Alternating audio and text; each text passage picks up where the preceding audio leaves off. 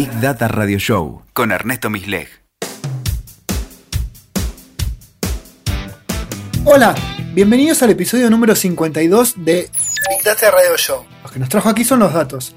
En nuestro Bitoker hablaremos de los datos y cómo estos están cambiando nuestra vida.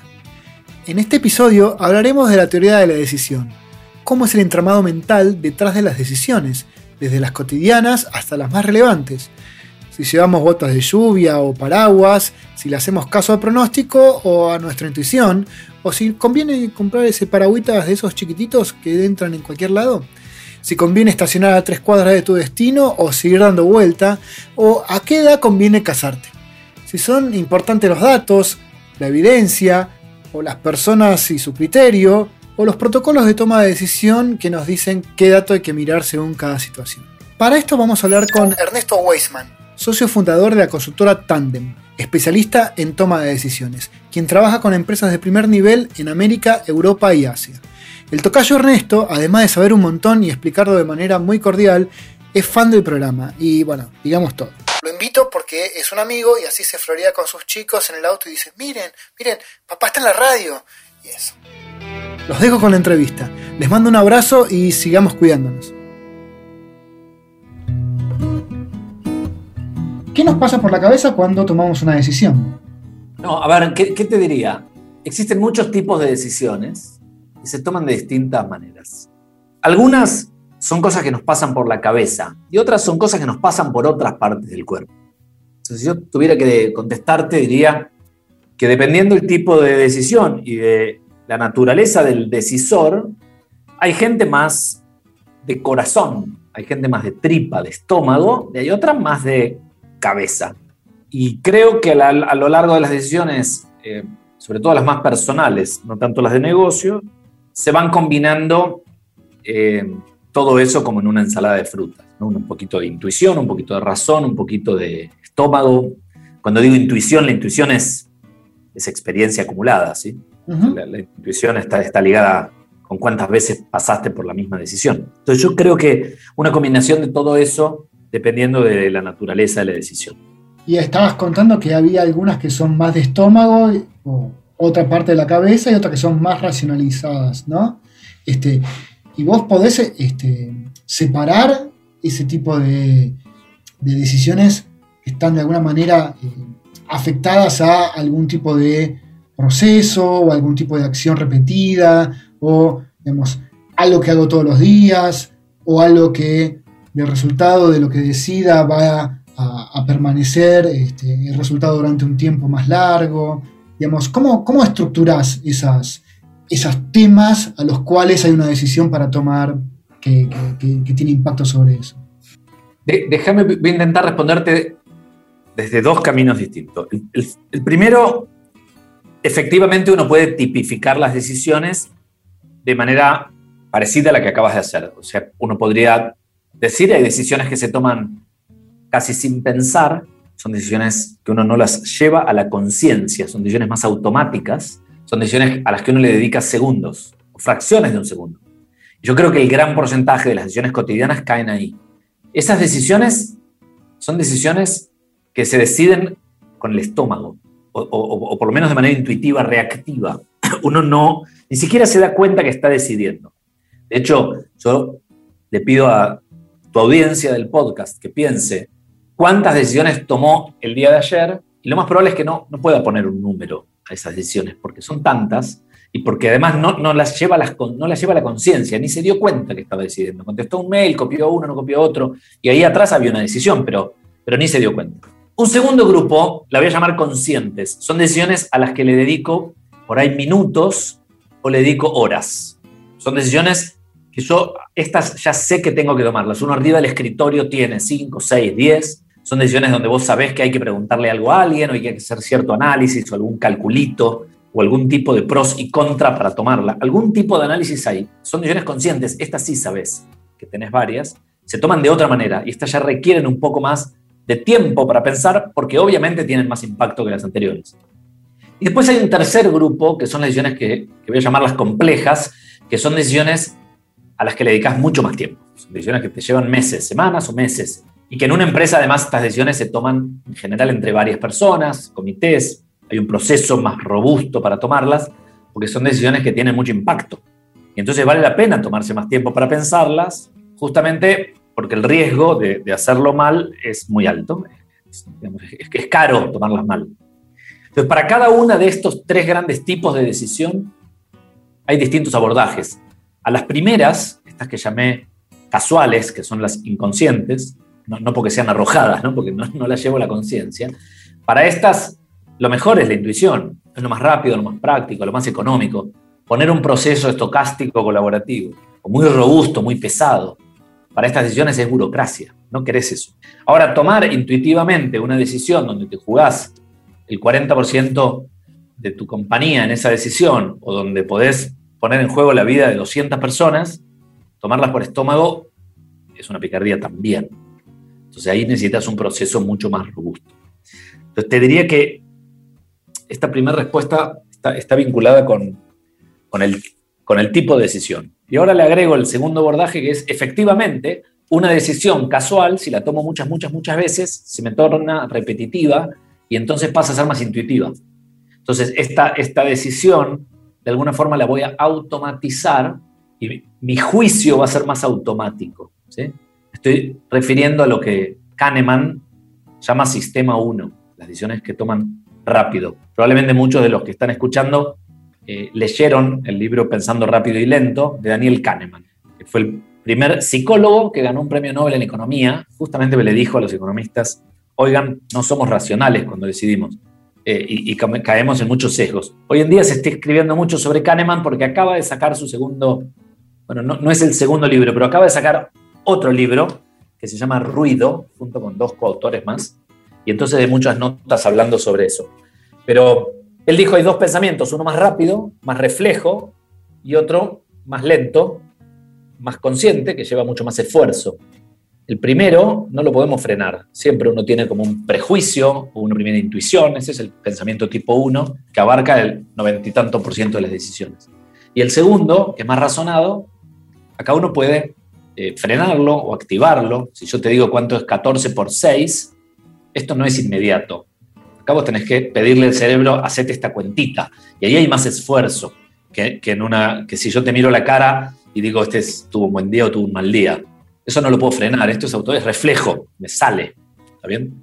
Por ahí fue una, respuesta medio larga, pero aproveché para, contar varias cosas. Sí, acá a nosotros los que de alguna manera nos, nos interesa o, sí, o nos interpela más es cuando aparecen los datos en el medio y vos estabas hablando de, bueno, estas decisiones que tienen más impacto, de alguna manera las voy a llevar a un plano de hipotetizar este, estrategias o eh, medir costos-beneficios o, este, o, eventualmente preguntarle a alguien, o sea, elaborar o, someterlas a un proceso de, la decisión.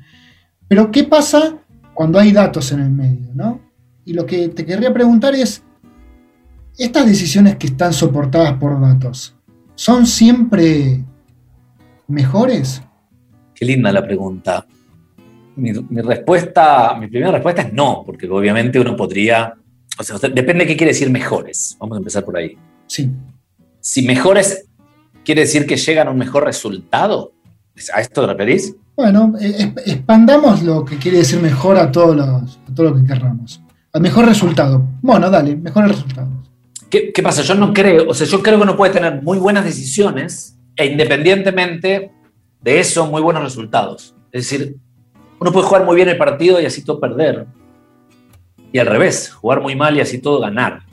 Entonces, cuando los, que estudiamos el mundo de la toma de decisiones o, o que ayudamos a empresas a decidir, hablamos de mejores decisiones, hablamos de mejorar los procesos de decisión, porque esto es lo que nos va a dar en promedio mejores resultados. Nos va a dar de manera sistemática mejores resultados si, estamos hablando de eso, de mejorar la calidad de las decisiones, como quien mejora la calidad de un producto, a la larga para mejorar la calidad de un producto, no sé, instalás la ISO 9000, que es un proceso que te garantiza que al final vas a tener un mejor producto, un mejor resultado. ¿Pero por qué? Porque hiciste las cosas bien. Con las decisiones pasa igual. Uno debería mirar todo el proceso que hay detrás de la decisión para mejorar la calidad de la decisión. Si lo encuadramos de esta manera, decidir con datos con un proceso es mejor que decidir con estómago o intuitivamente, porque decidir con estómago intuitivamente tiene muchos sesgos y un montón de fallas y errores, no es previsible, tiene un montón de contras. Eh, justamente alguien que comió al, mediodía versus alguien que no comió toma decisiones distintas, o alguien que está de buen humor, está estudiado y probado, un juez que tiene que fallar una sentencia, falla distinto si está de buen humor o de mal humor, al igual que un médico que esté mirando una placa, prescribe distinto o el que está dando un crédito. Con lo cual, sumar datos, sumar procesos, de alguna manera, voy a llamar digitalizar la decisión, limpia ese ruido, y esto es algo positivo para mí. Así todo hay decisiones donde no se puede, por supuesto, donde, es muy difícil. Bueno, esta es la pregunta encadenada. Porque yo estoy de alguna manera eh, convencido de que cuando vos pones sobre la mesa la evidencia, vos a la evidencia además le pones el proceso, ¿no? No solamente los datos, sino además un proceso que es cómo mirarlo, cómo limpiarlos, eh, eventualmente si los resultados eh, están dentro de, de, un espacio poco confiable, preguntarle a otras personas, qué sé yo, como todo un proceso para la asistencia de decisiones más de mayor calidad. Pero hay algo que, yo estoy convencido es que contar, meter a, la evidencia dentro de, la mesa, eh, conlleva a tomar decisiones más eh, robustas, de mejor calidad. No obstante, hay momentos donde esperar a contar con la evidencia te lleva puesto, no sé, vidas humanas, ¿no? Esperar a tener la fase 3 aprobada de la vacuna, ¿sí? impacta sobre vidas que no podías, este, que evitaste salvar, ¿sí? Por esperar a la evidencia, a los datos, a la calidad, digamos, porque en, en un escenario no pandémico, bueno, las vacunas tardan, no sé, años y años en desarrollarse. Acelerar el proceso de validación de, la fase 3, por ejemplo, hubiese ayudado a que eventualmente eh, en, alguna, en alguna situación se ahorraran miles y decenas de miles de vidas. No obstante, si el resultado hubiese sido malo, hubiese perdido aún más vidas de las esperadas. ¿sí? Entonces, ahí es como una, una disyuntiva, una, digamos, una tensión entre la calidad de la evidencia y esperarla y en la toma de una decisión. Bueno, contame un poco de esto. Espectacular, la, la, charla me encanta y me surgen distintas eh, reacciones a lo que estás diciendo. Voy, voy, sumando desordenadamente a la confusión general. a lo primero que dijiste no puedo estar más de acuerdo. Por supuesto que una decisión de calidad tiene mucho más que datos de calidad. Una decisión de calidad, además de los datos, vos decías, tiene proceso y algunas otras cosas que ayudan a que, que la decisión mejore. Y, por supuesto, esa evidencia o esos datos o esa información tiene que estar limpia, prolija, ser confiable eh, y además ser considerada. Esto lo voy a subrayar, parece una obviedad, pero vos habrás escuchado hablar de los hipos, en inglés, el hipo viene del hipopótamo, porque es viejo, ¿viste? sin pelo, qué sé yo, pero también la traducción del inglés del hipo es el highest paid person's opinion, el, tipo de mayor paga de la mesa. Entonces, hay muchos chistes, el que, el que está escuchando puede googlearlo, del hipo que se escribe con H y con doble P, puede googlear y ver todos estos chistes que dicen, ojo, porque en una mesa están los que tienen todos los argumentos y un montón de evidencia, pero viene el hipo, que es el que más guita gana, golpea la mesa y decide lo que él quiere. A la larga, desestima la evidencia y hace lo que se le da la gana. Entonces, vuelvo a subrayar, la evidencia tiene que ser considerada y la cultura de la compañía y la cultura y, la personalidad de cada uno también tiene que considerar la evidencia. Hay que atarse al mástil en esto, ¿no? Hay que pensar el criterio de decisión de antemano, antes de conocer la evidencia, porque si no uno se hace trampa. Primera reacción. Segundo, vos decías, y lo vinculabas y me encantó el ejemplo, con el tiempo. Efectivamente, la oportunidad de decisión es un factor a considerar. Entonces, tomar una decisión en el momento adecuado es posiblemente más importante que tomarla muy, muy bien. O sea, hay un trade-off entre la calidad y la pertinencia o el momento. Los gringos dicen parálisis by análisis. O sea, si uno se queda esperando a tener la información perfecta, se queda paralizado y no decide. Pero por otro lado, decidir sin información o con mala información muy rápidamente también es riesgoso. En la teoría, para los más geeks de los que escuchan, esto se puede resolver con un ejercicio de matemática bayesiana que se conoce como un ejercicio de compra de información adicional. Entonces uno puede evaluar el valor de comprar información versus de decidir hoy sin la información. Entonces uno, este, este, sin, sin ponerme técnico, lo que compara es cuál es el resultado esperado de la decisión con las creencias que tengo hoy, actuales, y cuál es el resultado esperado, potencial, dados ciertos mensajes que pueda tener, y ver la diferencia entre esos dos. Si compré información con ciertos mensajes, o si no compré, y entonces ve esa diferencia y eso lo compara contra el costo. En el caso de vidas es muy difícil, ¿no? porque cualquier costo económico con vidas es más difícil de hacer. El ejemplo que vos decías. Pero efectivamente es algo que uno tiene que ponderar. ¿Tiene sentido o no tiene sentido que espere? ¿Qué es más conveniente? ¿Cuántos, en, este caso el ejemplo sería cuánta, cuánta más gente se muere en un caso y en el otro, o con qué velocidad después se recupera, bueno, etc. Y la, y la tercera reacción que me surge a lo que decías tercer comentario es que hay un costo político de los que toman estas decisiones también, que hay que ponderar, porque en general la decisión automatizada o la decisión algorítmica o la decisión eh, que, uno, que uno puede sistematizar, y no necesariamente aplica para el ejemplo que acabas de dar, se le exige más que al humano. Es decir, supongamos que hay un porcentaje de gente que se muere igual con la vacuna si una vacuna, en el diario de hoy leí, una enfermera eh, teniendo las dos vacunas se murió. Bueno, pero está bien, es, parte de la casuística, aunque sea un porcentaje muy chico de chances. En el diario lo ponen como una señal de alarma, ¿no? Y, esto genera un efecto, un sesgo de disponibilidad en la gente, que genera pánico, pero nadie dice que la vacuna es perfecta dice que cura un 99% de los casos, por ejemplo, un 90% de los casos, o que tiene cierta efectividad. O sea, así todo, hay gente que se va a morir igual. Pasa con los autos eléctricos. Si, si un auto eléctrico mata a una persona, vos decís, wow, es un horror, hay que sacarlos de mercado, pero se muere muchísima más gente por conductores, no eléctricos, por, auto eléctrico, no, auto automatizado. Se muere mucha más gente cuando la conducción es manual. Sin embargo, a la versión moderna se le exige más. Nada, eso otra una idea que me surge de lo que estás charlando y en este ping-pong te la comparto. Escúchame, hay algo ahí como que, pareciera que las decisiones basadas en la evidencia, y ahí me meto un poco más en, en, el Machine Learning, que de alguna manera lo que propone o, se basa, digamos, el lugar donde se, se, asienta es, bueno, algo de lo que pasó en el pasado se va a mantener en el en las instancias de, un futuro cercano, ¿no? O sea, lo que va a venir puede ser explicado con lo que pasó, ¿sí? Lo no conocido es explicado con lo conocido.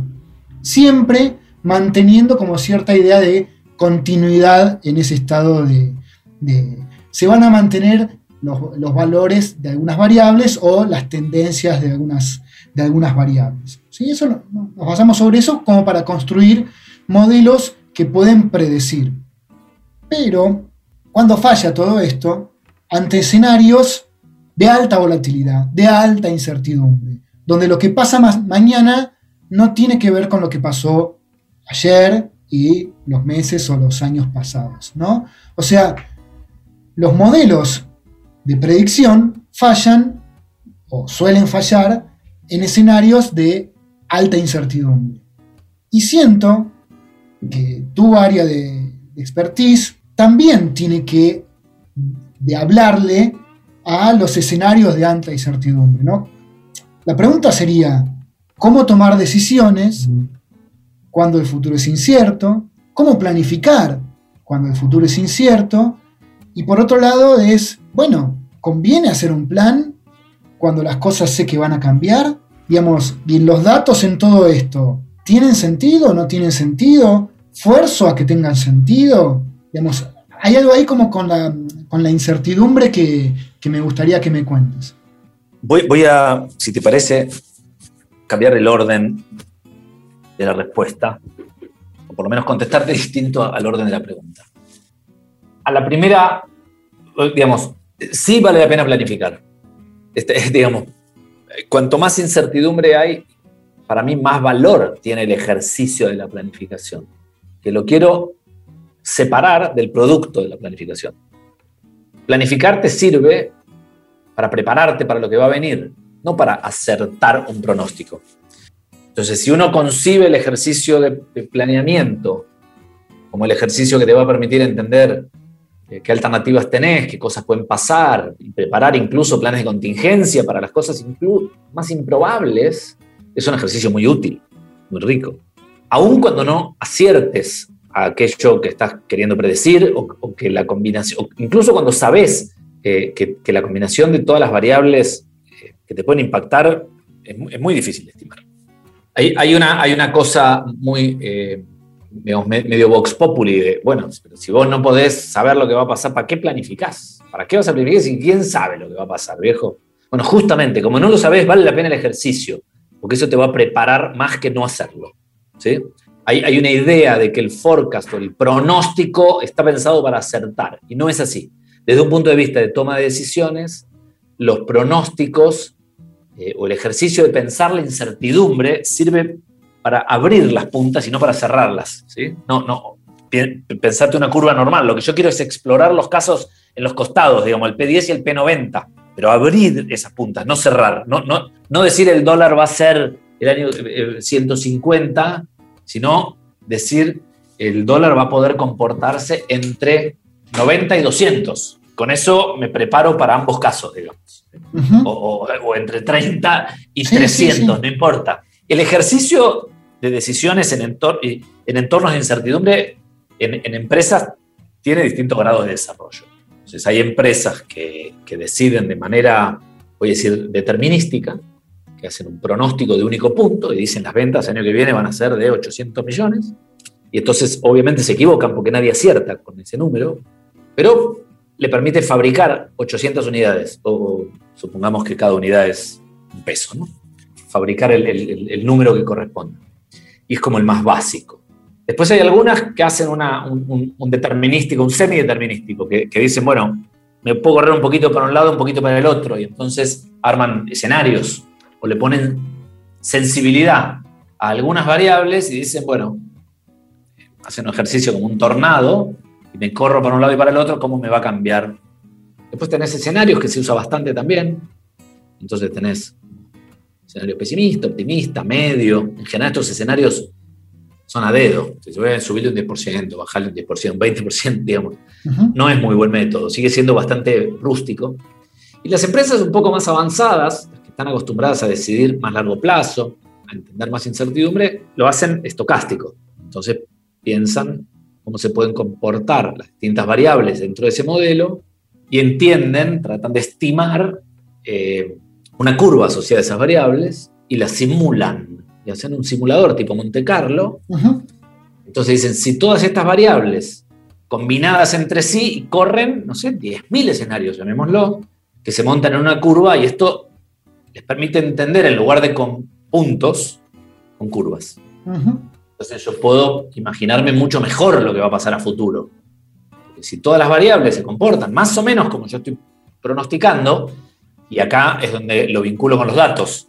Hay veces que la historia es una buena predictora para adelante, pero cuando todo cambia, no. Y entonces ese dato es menos relevante y es más importante la opinión del experto, o es más importante de, alguna manera uno tiene que estimar eso. Uno tiene alguna, aunque sea por intuición, pero es mejor que nada.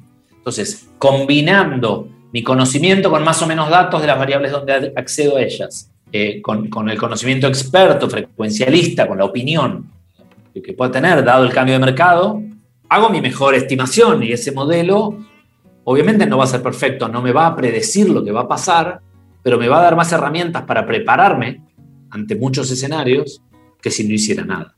Sí, subrayaría eso que lo decís muy bien, digamos, separar la planificación del ejercicio de planificar y el acertar a lo que lo planificaste. Si lo acerté, gané, si no lo acerté, perdí, y como un blanco-negro, eh, digamos, porque es muy probable, es mucho más probable que no acierta esa cantidad exacta de 800 millones, 800... 800 Exacto.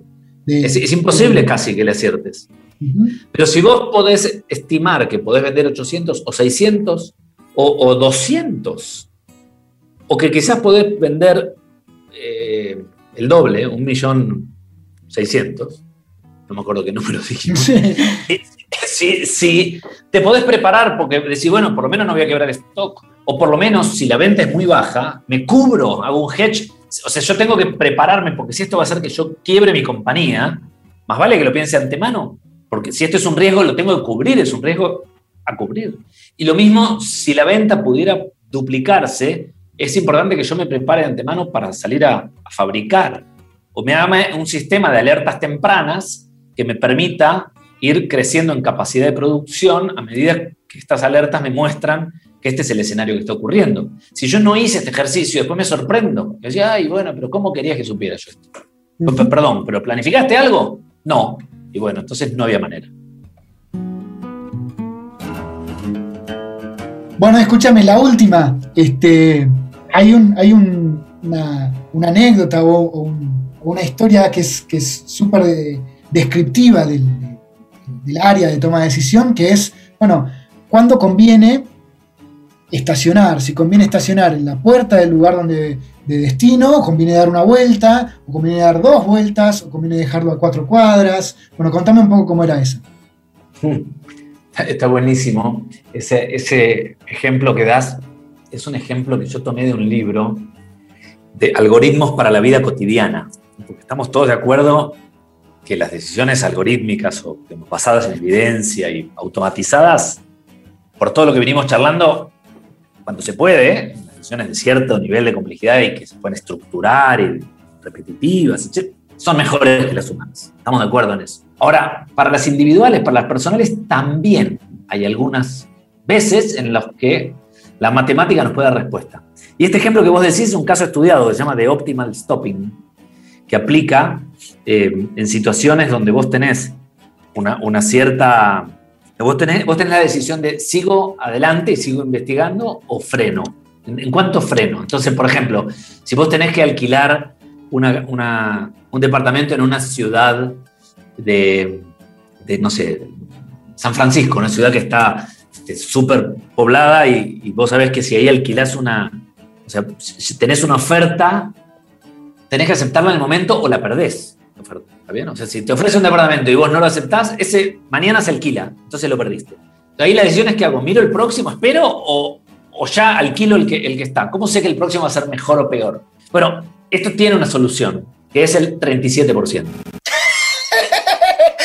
no, puede ser, no puede ser que después de hablar todo esto aparezca un número como 37%. 37%. ¿Y qué es ese 37%? Es del total de casos o de tiempo para el caso. Si vos tuvieras un mes para alquilar, vos tenés que mirar, no sé, 11 días. Y a partir de los 11 días, elegir la que más te gustó. ¿Está bien? O si tuvieras mil departamentos para ver, mirás 370 y a partir de ahí elegís el que más te gustó. Y esto resuelve este, este asunto, pero este ejemplo forzado se miró para elegir con quién me caso, porque acá pasa lo mismo. Yo puedo seguir conociendo chicas hasta elegir la óptima. ¿Y cuál es la óptima? Siempre va a haber una más, o una que me gusta más o que cumple mejor con mi criterio, que optimiza mis objetivos. Bueno, esto me podría quedar toda la vida, entonces nunca elijo. De hecho, hay gente que le pasa. También hay criterio más, este, digamos, uno elige el criterio satisfaciente, elijo la que satisface el mínimo. Bueno, con el, con el estacionamiento pasa lo mismo. ¿A dónde estaciono? ¿Está bien? ¿Estaciono más cerca del restaurante o elijo el primero que, veo a las tres cuadras? ¿No? Uno siempre tiene la duda, le doy una cuadra más a ver si encuentro. Bueno, este es un ejemplo de cómo los algoritmos te pueden ayudar a tener como una heurística eh, a la hora de algunas de estas decisiones en este caso, una decisión muy estudiada, ¿no? Y, la matemática da, da respuesta. ¿Y lo usás vos en tu vida cotidiana eso? No. Pero es divertido, ¿o no? sí, claro que sí. Bueno, este, me pareció súper rica la charla. Digamos, tocamos algunos puntos súper interesantes y también la intersección entre la evidencia, contar con datos. Yo no sé si tendría ganas de, decir algo más. Gracias, me encantó charlar con vos. Siempre me gusta charlar con vos. y, espero que nada, dispare ideas para seguir pensando. Yo creo que, como ya sabés, porque lo hemos hablado, mejorar la capacidad de decidir mejora vidas, mejora no solo resultados de empresas. El que decide mejor le va mejor en la vida y se siente mejor. Entonces, cualquier conversación que nos ayude a ganar luz sobre esto, sumo un montón, la pasé bárbaro. Dale, genial. A disposición. Bueno, Ernesto, que anden pies por allá, ¿eh? Gracias, Che. Escuchaste Big Data Radio Show con Ernesto Misleg. WeToker. Sumamos las partes.